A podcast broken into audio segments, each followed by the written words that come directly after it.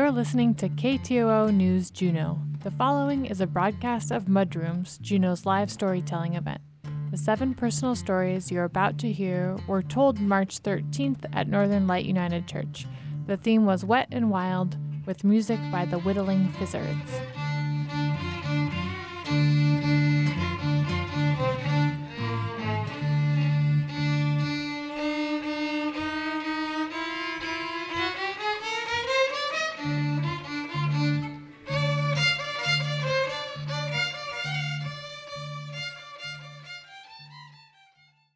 First speaker tonight is Allie Smith. Allie was born and raised in Juneau. Over the course of her childhood, Allie's parents exposed her to many exciting outdoor opportunities, all in the name of forced family fun. Now, Allie loves being outside, and she's excited to share her first mudroom story with you. Come on up, Allie.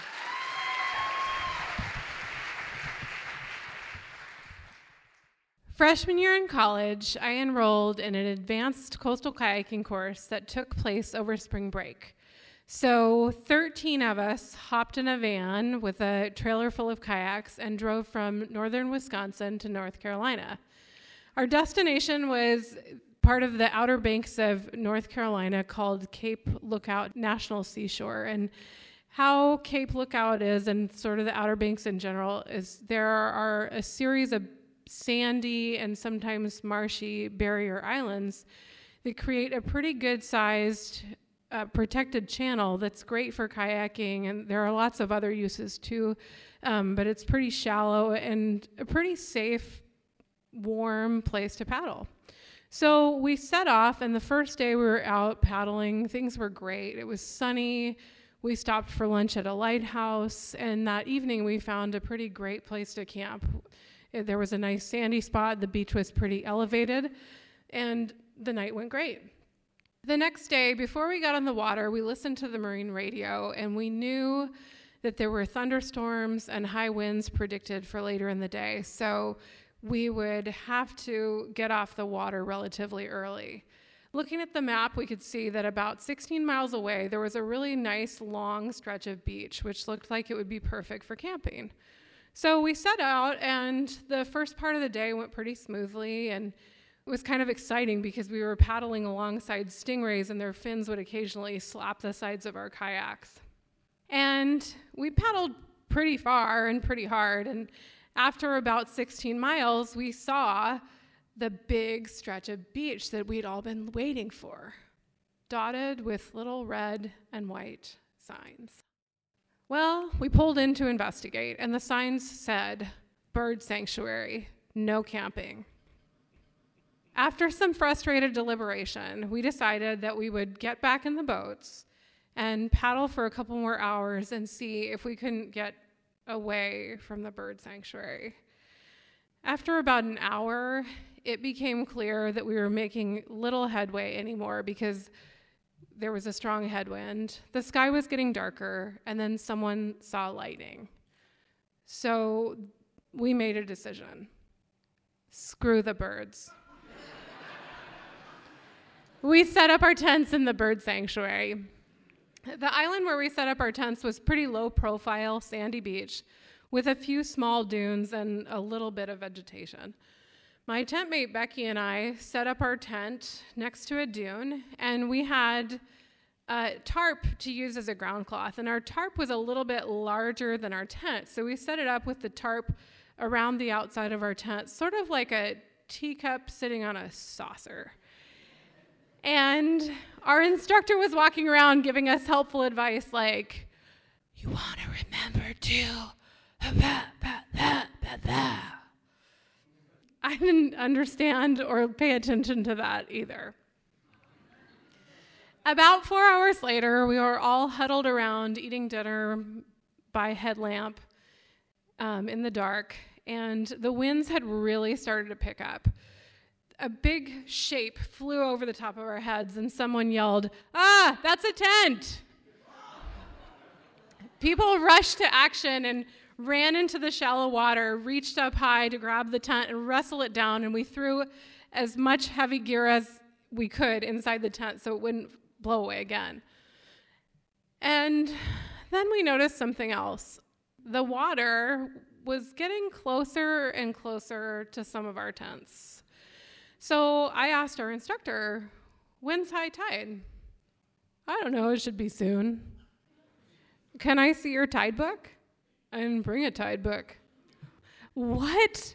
Who doesn't bring a tide book on a coastal kayaking course? Well, tides here aren't very big. What do you know about tides? You're from Wisconsin. well, to be fair, the tides in North Carolina, I found out, are a lot smaller than they are in Juneau. Like here in spring tide could range in 20 feet. In North Carolina, it's probably more like three or four. But the lack of a tide book really didn't help instill my confidence in our instructor at that point. We moved some of our tents closer together twice that night before we were pretty certain that the tide was indeed going out again. The rain started to really come down, and so it was clear it was time to get into the tents and get nice and cozy. And for a while, that's what it was. And then the rain started to really hit that dune that we were camped next to, roll down the dune, and make a nice puddle on our saucer tarp. And the weight of our bodies pushed down on the tarp so that the water seeped under our tent and right up into my sleeping bag. And it started with like just the feet or an elbow. So I just kind of like put myself in the fetal position. But as the night went on and my sleeping bag soaked up more and more water, I just tried to make myself smaller and smaller. So I was touching less and less of my sleeping bag. It was not comfortable. At one point, I noticed that the rain had stopped. So I got out of the tent and I stood in the wind with my arms like a sail and dried off, and it felt so good. I could see cloud to cloud pink lightning, and I could see clouds passing swiftly over a big moon, and I just reveled in that moment of semi dryness and beauty. Then the rain came again, so I crawled back into my damp sleeping bag, and I kind of repeated that process over the night without a lot of sleep in between. In the morning, I rolled over and looked at Becky, and she looked like she had just taken a shower.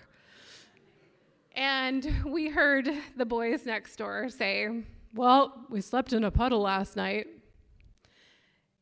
It turns out that those bird sanctuary signs made really great drying posts for our clothes, our sleeping bags, our tents, you name it, we hung it on those signs. The rest of the trip went relatively smoothly without much incident, but I will never forget that night. I will never forget how miserable I felt in that wet sleeping bag and how good that wind felt drying my body. I will also always remember to fold up my tarp so that it's smaller than the footprint of my tent, which may have been what my instructor was trying to tell me. Thank you.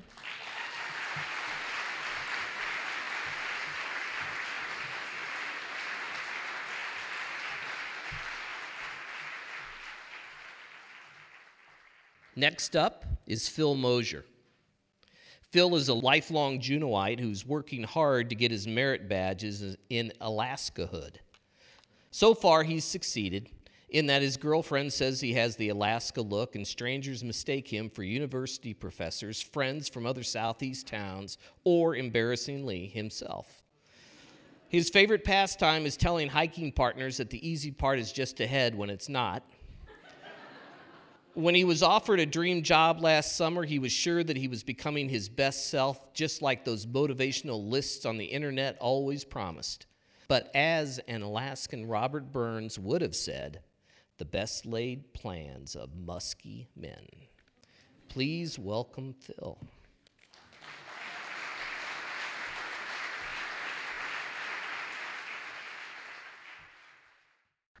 So, after the elections back in, was it 2016 now, I was fired up. I was ready to take action and make a difference in my community. And what better way to do that than with one of my favorite conservation organizations in town, one whose bumper stickers, or at least the bumper stickers against, I had seen for many years growing up. the Southeast Alaska Conservation Council. So I applied over there, and I went and I volunteered aggressively. I didn't know that was quite a thing that you could do until they gave me an optional job for the summer. That would require me being on a boat miles and miles away from town with no way to get back until the end of the week. So they sent me to Tracy Arm, Ford's Terror Wilderness, this beautiful, amazing place about 45 miles north or south of here, south of here. They sent me to this beautiful place with the Forest Service uh, working in conjunction with the last two rangers left to cover miles and miles of Fjordland. So I went over there, and it's hard to sum it all up in a single story, but I can share with you some of the lessons I learned while I was there. So, the first lesson that I learned is that sometimes even your best plans can go awry. And when that happens, it's best just to acquiesce and go along with what the experienced people say.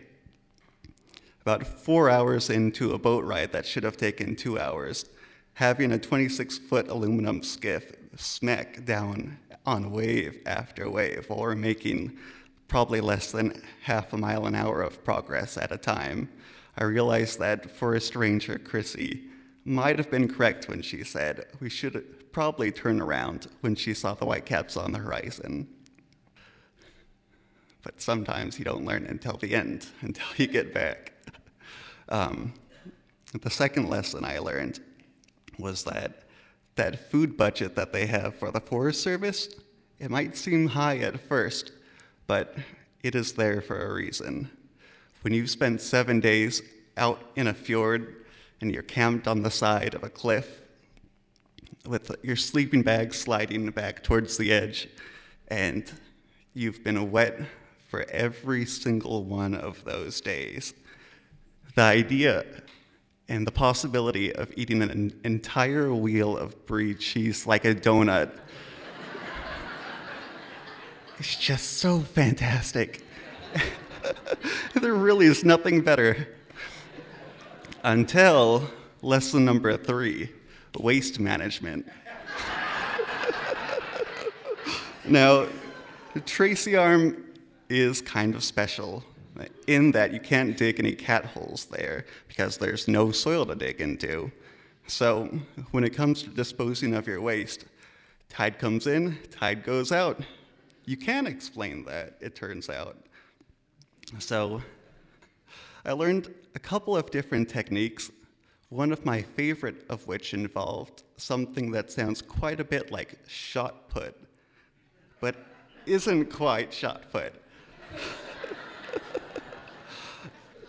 yeah, you get really, really good at disposing of that.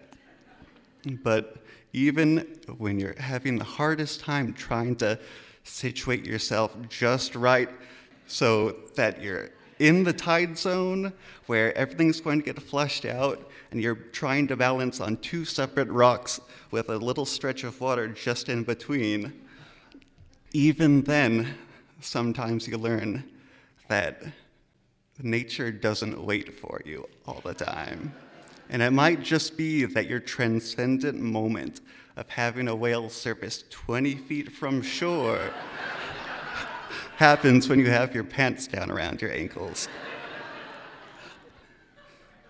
Now, I really was hoping that I wouldn't deal too much with poop, but every single one of my friends that I talked to, when I told them that the theme for my talk was wet and wild, immediately assumed it was going to be dirty.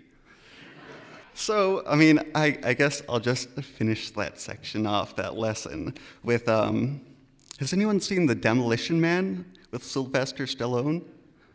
I bet a couple people have. Well, we learned, I learned very quickly on that toilet paper isn't really re- isn't really a necessity out there, and that the three seashell method uh, doesn't really work. But I would say the most important lesson I learned I learned when I was a couple of hours in to one of our trips, kayaking along with one of the rangers.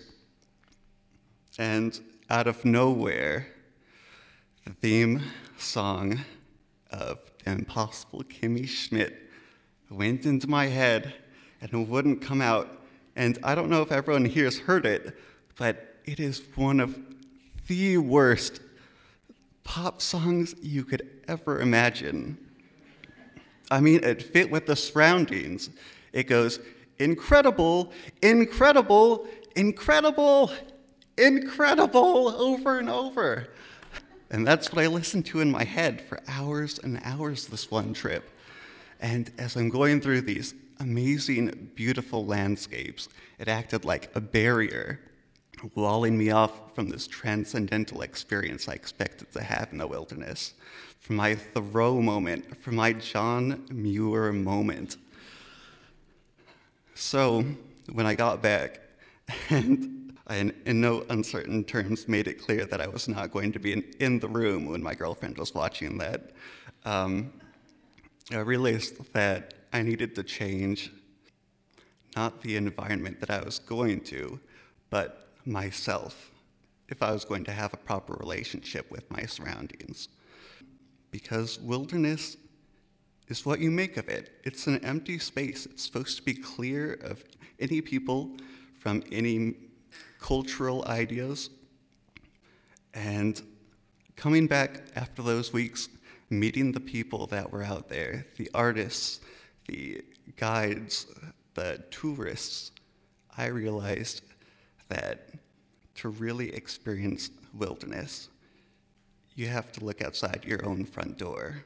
You have to find the places that are close to you, and you have to practice in your day to day life what you want to be. Thank you.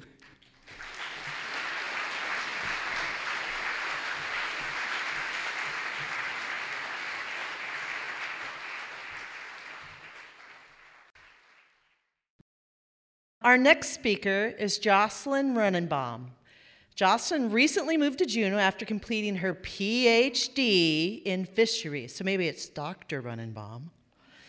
Um, in fisheries science at the University of Maine and discovering how to live life after graduate school. She has started to rediscover reading for fun and relaxation, but is continually searching for new hobbies.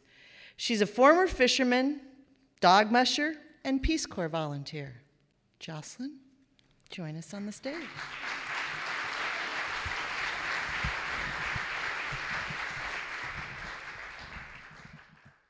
I was 25 years old, I had a college degree, a couple years of life experience, and I was gonna change the world. And the Peace Corps thought I could do it. So they dropped me in this village in Zambia. It's in sub Saharan Africa. You might have to look it up. I did. So, life in the village is very challenging, um, as you might imagine. It's a very difficult place. And about two months into my service, it was a really rainy day, and I had the worst case of the runny tummies you could imagine. I spent the entire day in and out of my chimbusu, my outhouse. And this was a really nice outhouse. I had a really nice one for the village. It had mud walls about three feet tall and this really nice grass thatch roof that came all the way down. Then there was a six inch hole in the ground. Ladies, it turns out we can aim. So I was in and out of there a lot that day, and around 3 o'clock after my late lunch, I decided I'd had enough and I wanted to take a nap. But before I tucked myself in my, into my mosquito net, I decided I should go to the bathroom one more time. So I'd been wearing short shorts that day, very inappropriate, so I had a chitenge, a, a sarong, wrapped around my waist. I walked into that chimbusu and I took the sarong off and I laid it over the wall. And I was squatting in a very vulnerable position. And I felt dripping on me. And I thought, great. It's going to take forever to get the outhouse fixed if it's leaking. It's the height of the rainy season, the mud walls are going to melt, and this is just one more thing that's going to go wrong. Then I realized it wasn't raining anymore. And then I realized I wasn't alone. So there was a bit of a rustling, and I looked up and I was face to face with a spitting cobra. It was flared out, its fangs were showing, and it was mad. So we squared off for a little while. I was seemed like eternity, but maybe it wasn't that long. And I was squatting there, and it started spitting at me again. So, cobras, they have incredible aim. They shoot for the eyes, and it's a neurotoxin, so my eyes instantly see shut. I somehow made it out of that bathroom, getting my chitenge to wrap myself back up, and yelling at the top of my lungs, Ensoke, Ensoke! Snake! Snake! Nobody came running. Not a soul.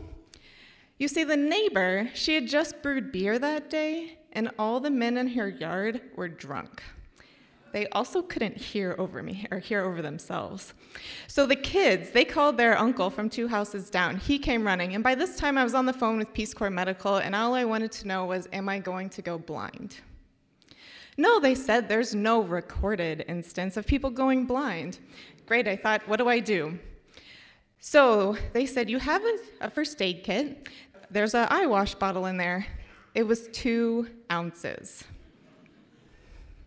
Not going to do me any good. So, people in my village had started to gather in my yard at that time, and they started telling me, Oh, use milk. Use milk to wash out your eyes. Peace Corps Medical said, No, don't use milk. You don't know the HIV status of that woman. It was mostly drunk men in my yard, so I didn't have to worry about that. They said, "No, you have that. You have that fancy milk from town." So I took the powdered milk and reconstituted it. Mind you, I can't see. And I started rinsing out my eyes, but every time I rinsed them out, it felt like sand rolling over my eyes. So after this went on for a little while, I decided that I'd had enough and really wanted that nap. So I sent everybody away from the yard, and I laid back, laid down in my bed, and then there was a soft knock at the door. Bob Pascal had come. Knock, knock, Jocelyn. What is it, Bob Pascal? I opened the door and he said, Oh, I have African medicine for you. He was standing there with a leaf that was wrapped up, and I said, What is it? And he said, Oh, it's tree bark. It's what we give the dogs when they get cobra venom in their eyes. Great, I thought. I've seen Pocahontas. That's what aspirin is willow tree bark. We can do this. So I squat down and I hold my eyes open for him to drip water over the tree bark and into my eyes. But again, every time that I blink, it's like sand rolling over my eyes. So finally, I tell him to stop. I can't take it anymore. And I asked him if he can see anything. Like, is there anything you can see in my eyes? And he said, Yeah, there's these little white pus balls. So he took his shirt that he hadn't washed for probably a week or more, and started dabbing at my eyes to get the little white pus balls out. And I kept blinking and he kept dabbing, and eventually there wasn't any more sand in my eyes and I could open them on their own. So I decided I should let Peace Corps Medical know that I was okay. So I walked down to the generator where I'd sent my phone to be charged uh, because it had died in the middle of this. And I turned on my phone and there were a lot of text messages, but they weren't from Peace Corps Medical, they were from my stepmom. My dad had had a heart attack in Israel. She was in the US desperately try, trying to get to him, and he was alone in this hospital bed. So, as you might imagine, I was wondering what in the world I was doing in this place where there are spitting cobras and very far from my family. And right at the right moment, my grandmother called. And I recounted the day to her. I told her about the cobra. I told her about my dad. And she said, Well, I think it's time for you to make a decision. Are you going to stay, or are you going to come home and figure something else out to do? So I decided to stay for three years. I extended beyond. I had extended beyond my two-year contract. Um, you probably want to know my father's healthy and fine and doing very well to this day. And I learned throughout all of this that I am a hell of a lot more resilient than I ever could have imagined. Thank you.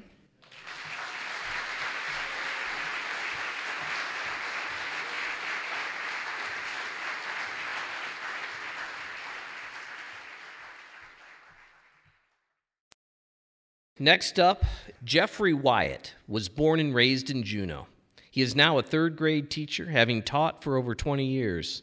Jeffrey lives in the valley with his wife, two boys, a pug, and chickens. His current midlife crises, crises involves working on trying to improve himself in chess so his nine year old son will stop crushing him so badly in their daily games. Please welcome Jeffrey.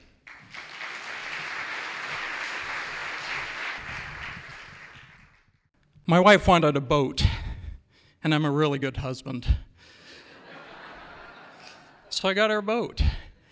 And we started going out on the water really enjoying the Southeast Alaska views. But what she really wanted from this boat was to fill up the freezer, with halibut especially. And so we started to dabble a little bit in it, got some advice from, from, from some friends, and we started going to garage sales, getting some gear. And we go out, we start trying to figure out how to get halibut.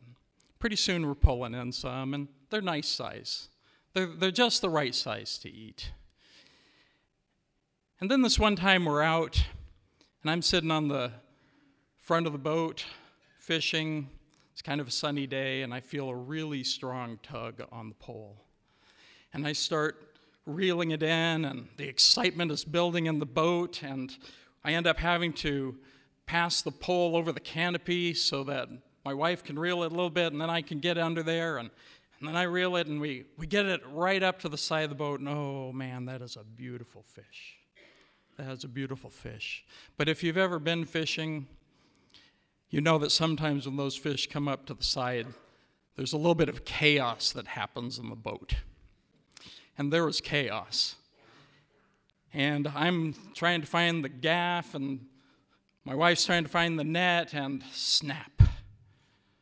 We watch that beautiful fish sleek down into the green, laughing at us all the way.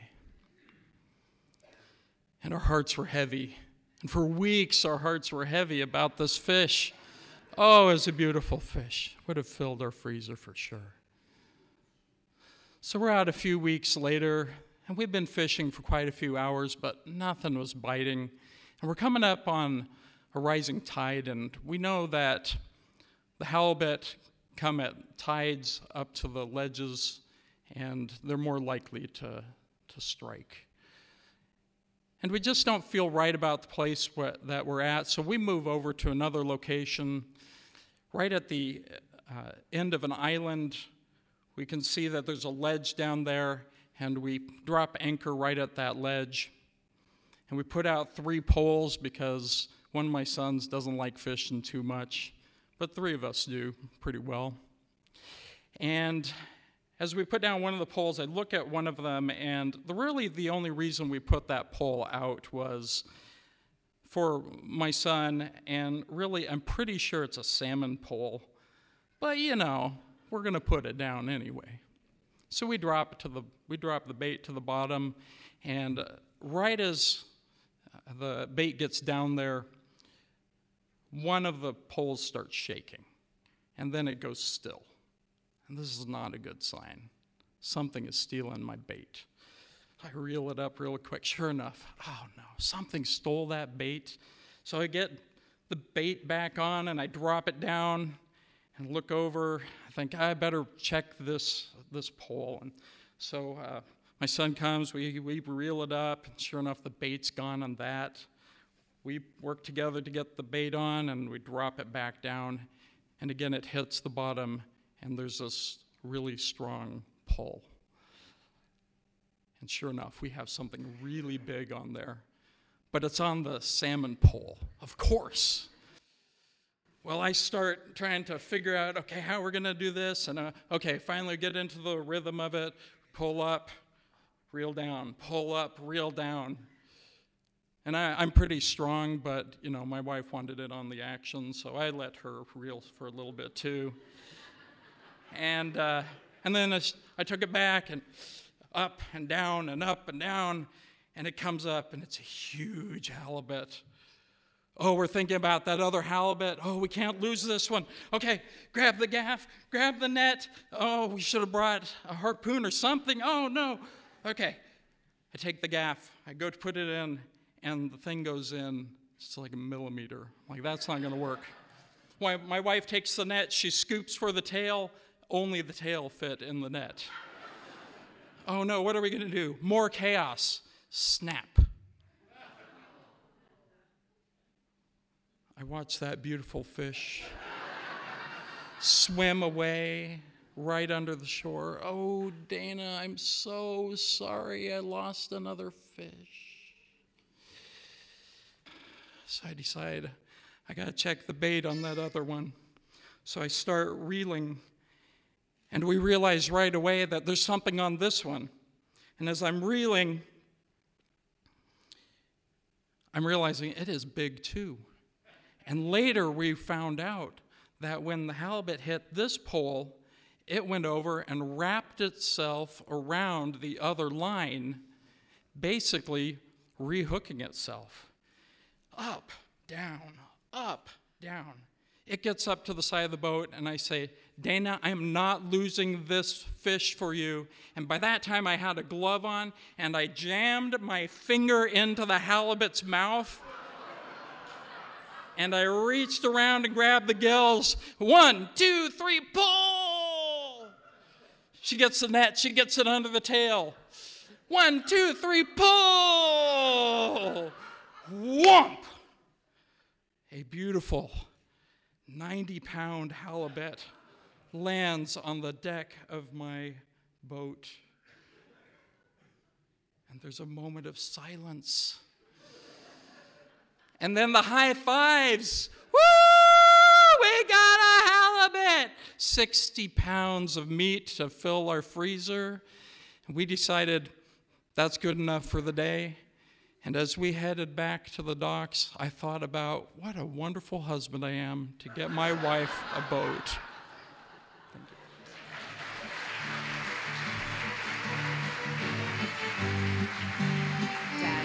Sits on the front porch swinging, looking out on a vacant field. Used to be filled with burley tobacco, now he knows it never will.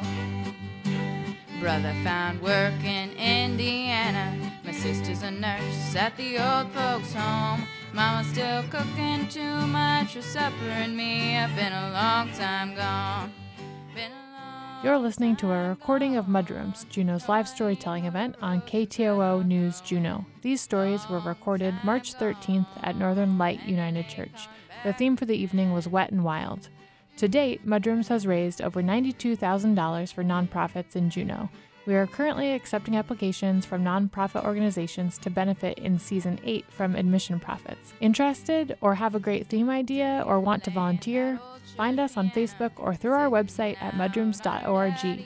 Our next monthly event is scheduled on Tuesday, April 3rd. Themes and profit recipients for season 8 will be announced at our final event for this season, which is scheduled for May 8th. That's on a Tuesday night at Northern Light United Church. We hope to see you there.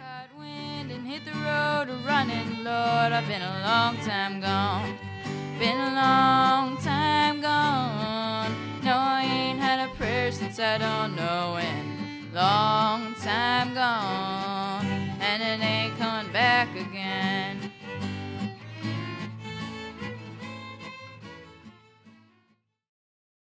Our next speaker is our, a storyboard member, and we're a little heartbroken because he's leaving us at the end of the season.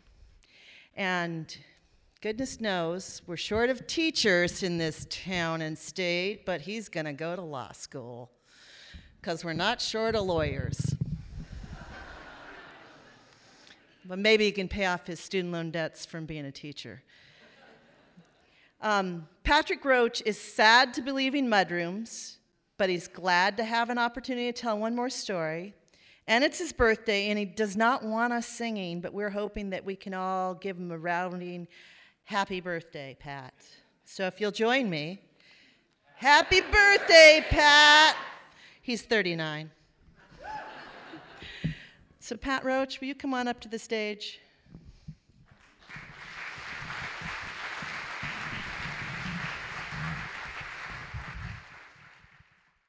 So I've always wanted to own and uh, own my own boat and live on it. So seven years ago, I bought a hundred-year-old, 40-foot gaff rig schooner named Jubilo, which sounds pretty romantic, doesn't it? it's not.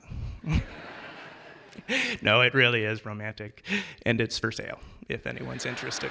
So let me know afterwards. I bought this one in Sitka, and at the time, my dad had retired, and he had just spent eight years in Europe on an old Dutch canal boat. And he was excited for me to have my first boat, so he flew up from Twisp, Washington, and uh, we spent a week and motored it up from Sitka. And all along the way, he taught me about navigation and everything I need to know about small boats. And by the time I got to Douglas, the summer was over. So she was just a live aboard until the next summer when my uh, chief mate Tom and I decided to take it to Taku Inlet. We'd never been, uh, but we knew there was a public use cabin and we didn't know exactly where it was. So the plan was to motor over, anchor up, hop in the Zodiac, investigate, and come back the next day. And when we left, it was a beautiful day, a little bit of fog. It took three hours to get over. And as we're entering or getting close to the glacier, up in the northeast corner, we see some kind of floating structure. So I think I'll take a closer look. And as I come alongside, it looks like a bunkhouse. And as I come closer, I, it looks like a public use cabin but the tide is pushing me past it, so I put it in reverse. And then I hear what sounds like violin strings breaking. Bing, bing, bing. And then the engine dies. So I step out of the wheelhouse and I look down where I hear the sound, and I see the frayed end of my tow line hanging from a cleat. I had backed over it and sucked it into the propeller and the tide is really strong, so it's pushing me towards shallow water in the glacier. So I think, okay, drop the anchor. And as I'm running forward, I think to myself, it dawns on me, I have a brand new battery for the EPIRB, got new life vests, new flares, got a Zodiac with an outboard, but I don't have a winter wetsuit. So I drop the anchor, and I come back, and there's this moment of silence between Tom and I, and, and then he says, You want to have lunch? so we, We've lost propulsion. We have no cell phone reception, and there's no other boats in the inlet. But yeah, I'm kind of hungry, so we go make a sandwich down below. And as we're eating, we come up with a plan. So we put Jubilo in neutral, and we go in the Zodiac, go around back, and start yanking on the line, but it won't come free. So we get on the deck with binoculars, both looking around, and through the fog, every once in a while, you can see a light way on the other side. So I say, okay, well, I'll get in the Zodiac, go over there. Tom will stay here in case someone comes by who can help. So I fill the Zodiac with gas, hop in, head out. And about halfway over, the Zodiac starts acting weird, and then it dies. And I realized I'd grabbed an old can of gas instead of a fresh one, and the year old gas was clogging my carburetor. So I float for 15 minutes in the fog before I finally figure out that you can run it on full choke kinda, and get over there. And so as I pull up to the, the building, I hear from the docks overhead, hey, nice schooner! And I look up, and there's a guy with binoculars waving at me, and then he says, Do you want some ribs or a Snickers bar? I think, well, Tom's on the boat. He's probably freaking out. He can't see through the fog. He doesn't know if I've got to the other side. I probably shouldn't have a plate of ribs. so I have a Snickers bar. And as many of you probably realize, it's the Annex Creek Power Station, and the man is its caretaker. And he lives there by himself, doesn't get a lot of visitors, so he wasn't sad about the company. So he brings me in, and we try some folks on the phone, but no one's answering. And so we call the Coast Guard. And there wasn't that commercial rescue service there is now. And so the way it works is they put out an APB, and if any other boater is willing to tow you in for a reasonable fee, you got to take it. So while they're calling around, the caretaker gives me a, a full tour of the whole facility. He shows me the turbines underneath. He even gives me a lesson on electricity that uses a water spigot as its analogy. That's all I can remember. Um, but it was fascinating and really cool. And then the Coast Guard calls back. It's Salmon Derby weekend. So, who wants to be hauling an old sailboat when you could be reeling in a king? And so they have dispatched a team to assist me. And I think, oh, this is so embarrassing. So I thank the caretaker, hop in the Zodiac, start motoring my way back, sputtering at full choke. And as I break out on the other side of the fog, I see Jubilo has moved a lot, and it is very close to the shore. So I hop on board, and Tom says, as the tide came up, we started dragging anchor. So we just dump a ton of chain into the water. And just then, we see the Coast Guard zipping in at like 30 knots on these Defender class response boats. And they pull up, they tie up, and they hop on board, and they uh, tell me they're going to tow me back. And I say, okay, thank you. And they ask me what I cruise at. So I say, six knots. I think they're asking out of curiosity. No, and I see all of their faces drop because they have to tow you at your cruising speed. So they'd come over in 20 minutes, but it was going to take them three hours to get back. so now I feel like a total ass. And, uh, and uh, so they tell me to haul up the chain. So I go to the engine, turn it on so I can operate the deck winch, and click, nothing. When I killed the engine with the tow line, I'd forgot to break the circuit, and all my batteries are dead. And I just dumped 100 feet of chain in the water. and so, as the Coast Guard's sitting there watching us, Tom and I take turns cranking it all back in. and I am so out of shape, I'm sweating. I don't want to have a heart attack too in front of these guys. And so finally, we get it all back on board, and they tow us in, and it takes three hours. And when we get there, I, I, you've probably seen this, but they bump you. 40 foot sailboat, they just bump you perfectly into your slip. It's amazing, like magic. And I was like, so grateful to have the Coast Guard.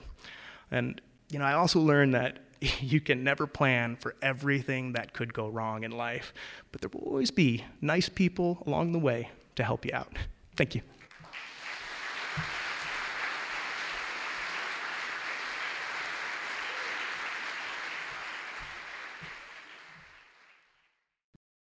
Number six, Sean Egan. Sean has lived in Juneau with his wife and two kids for almost three years. He loves to explore and the things that happen when you lose all control of a situation. This happened 27 years ago in a rural region of Haiti called the Plateau, probably Central. Sean, please join us.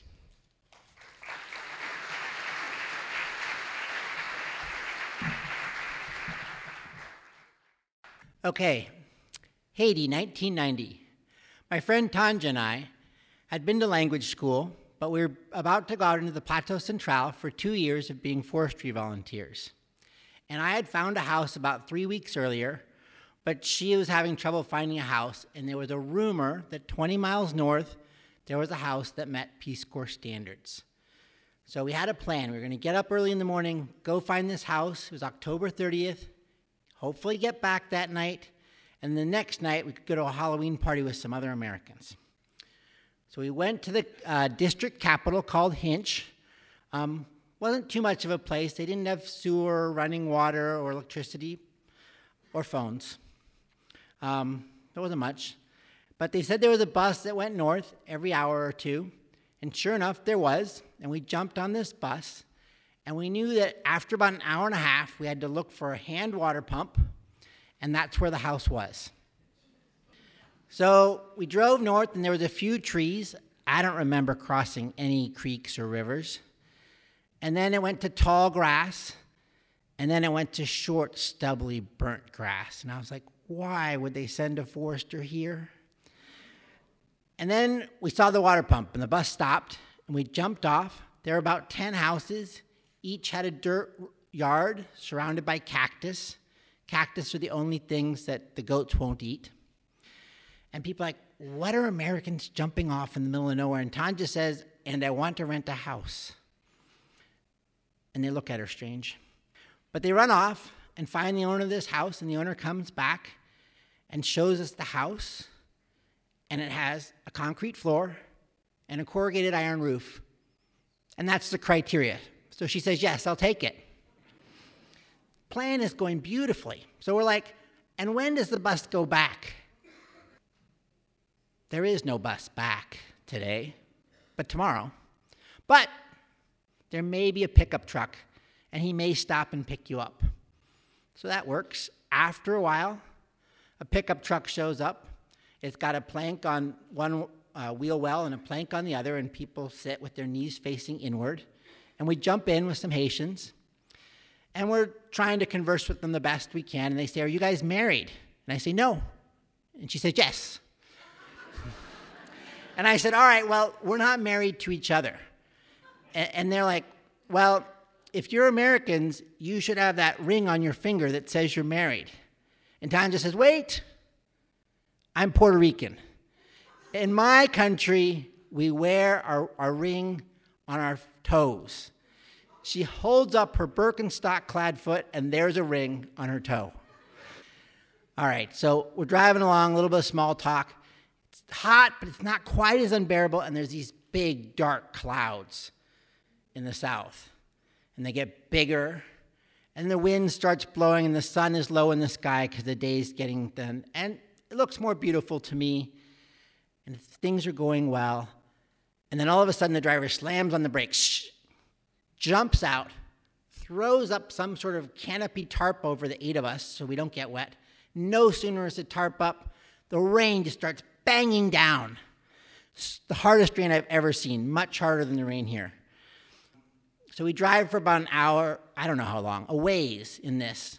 And all of a sudden, shh, slams on the brakes on a small downhill. And we're like, what's up now? And we look at the other people and they're like, the river. The river is too high to cross. Well, none of us can get out of the vehicle because it's raining so hard. So we just sit there for an hour or so, and then it turns to a drizzle. And I jump out and look around, and sure enough, the river looks pretty high.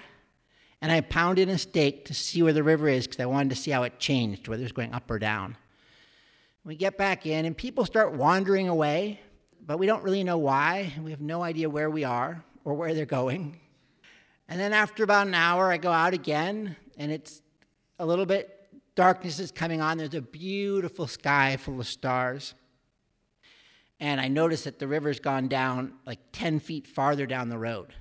So I go back in and I'm like, you know, I'm it's past dinner time. I don't like missing meals. And I'm like, how far does the river have to go down before we get to drive? And they point to the cab of the truck, and it's empty. The driver's left with the keys. He's not coming back till tomorrow. I'm disappointed. I'm mad. but everyone seems to leave. Tanja has her plank of wood. I have my plank of wood. We get a little bit of sleep that night. Wake up in the morning. Driver shows back up, doesn't say a word, jumps in the cab, turns on the engine. We go across the river. It's about halfway up the wheel well. And uh, we go back into Hinche. I don't know, it's mid morning, kind of hungry. Not much in Hinche. Can't find any bread, but I do drink a warm soda. And then after a while, we hitch a ride back to our friend's house, and I'm psyched for the Halloween party. So that night, I'm drinking a beer. I don't really have a costume, but hey, I've got a story. So I'm talking to this woman, and I'm like, So last night, you know, we missed like two meals in a row. We slept on these planks. And she's like, This is the Plateau Central in Haiti. People miss meals all the time. And you had a plank to sleep on. You weren't sleeping on the ground. So quit whining, Sean. Well, she's not much fun. So I go grab another beer. And I talk to another guy, and I'm explaining the river and how I about crossing and he's like, You made a really good decision. And I'm like, Why? And he's like, Five years ago, there was an American Forester with a big V8 Chevy. He tried to go across that river, and the Chevy went down the river and he died. And I'm like, Oh. So I walked outside and I looked up at that brilliant sky full of stars, and I realized that when you're new in an area, there's people who are looking out for you, even when you don't know their names and you'll never see them again.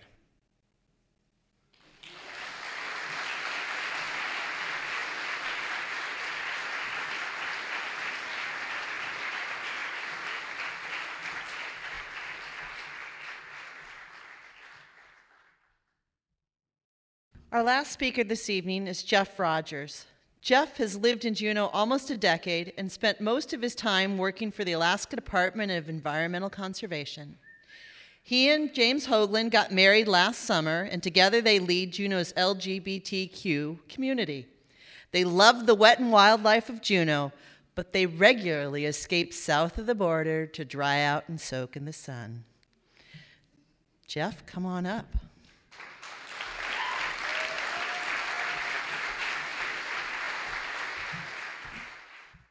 Every year since James and I have been together, we have vacationed in Puerto Vallarta, Mexico.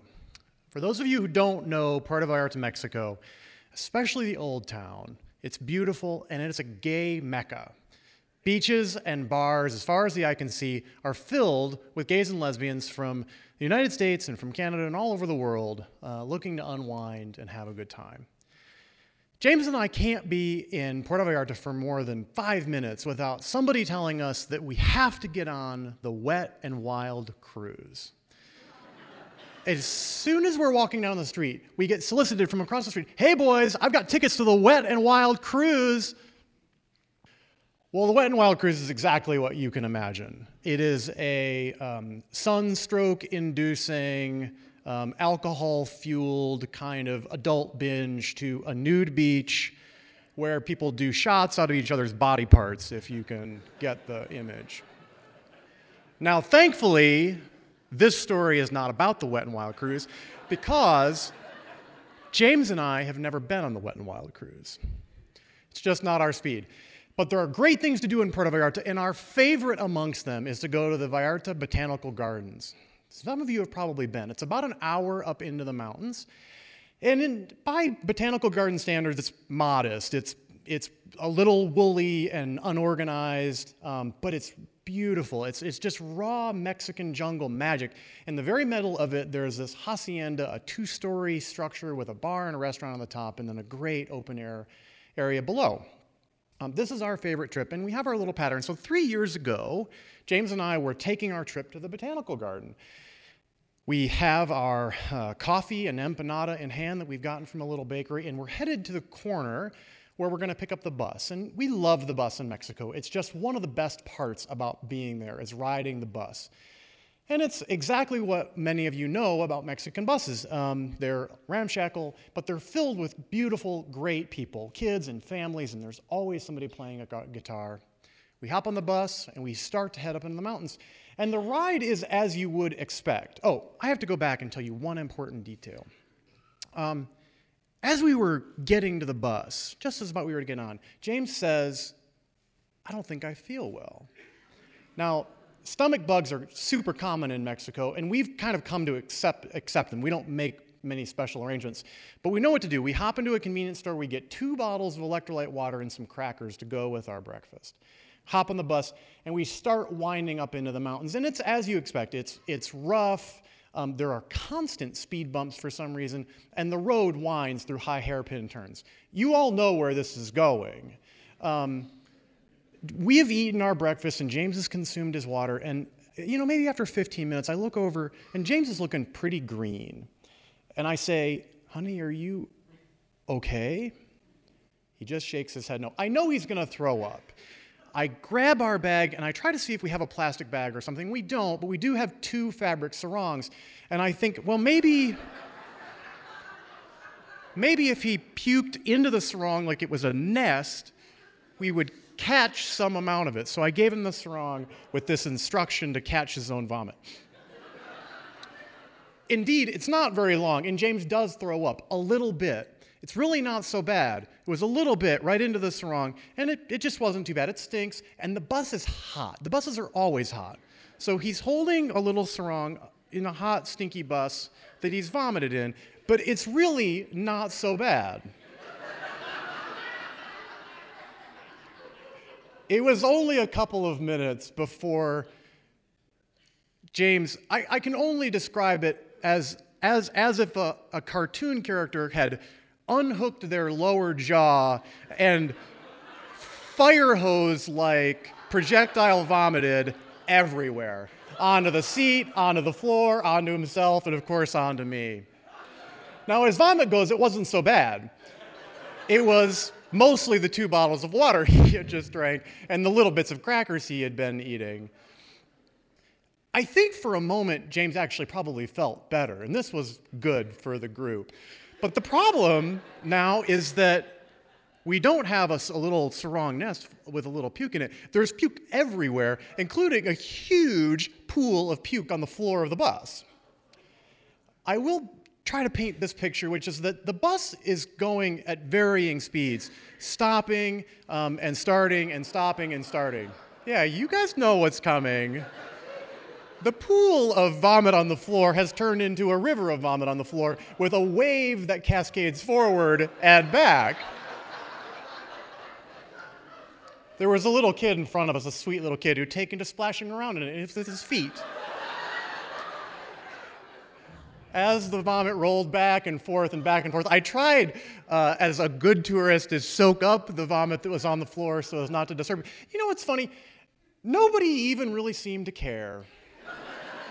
Which makes me think that tourists must puke on the bus in Mexico all the time. Um, we finally got to the garden, and I uh, gathered up our puke soaked sarongs and I escorted my puke soaked husband off the bus.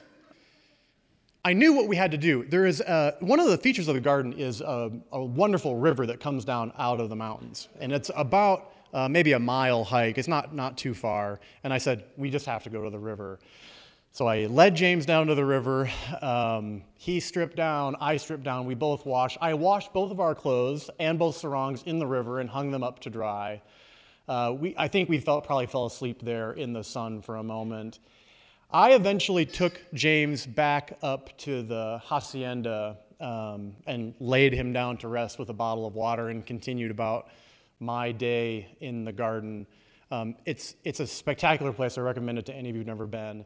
So I have never been uh, on Puerto Vallarta's famed Wet and Wild cruise, but I've had at least one, if not several more, incredible wet and wild adventures there, uh, and I hope to have many, many more. So thank you very much.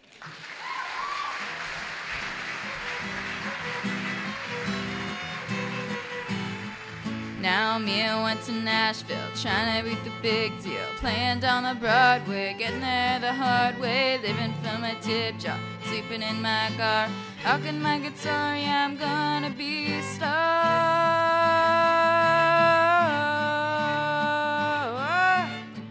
Now me and do you singing every Sunday.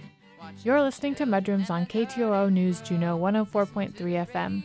The stories you just heard were recorded live on March 13th, 2018. The theme for the evening was Wet and Wild. To tell your story or to find out about the next live event, visit us online at mudrooms.org. Audio production by Rich Moniak. Additional help from storyboard members Melissa Griffiths, Tom Cosgrove, Pat Roach, Alita Buss, and Sarah Hannon. Music this month was by the Whittling Fizzards.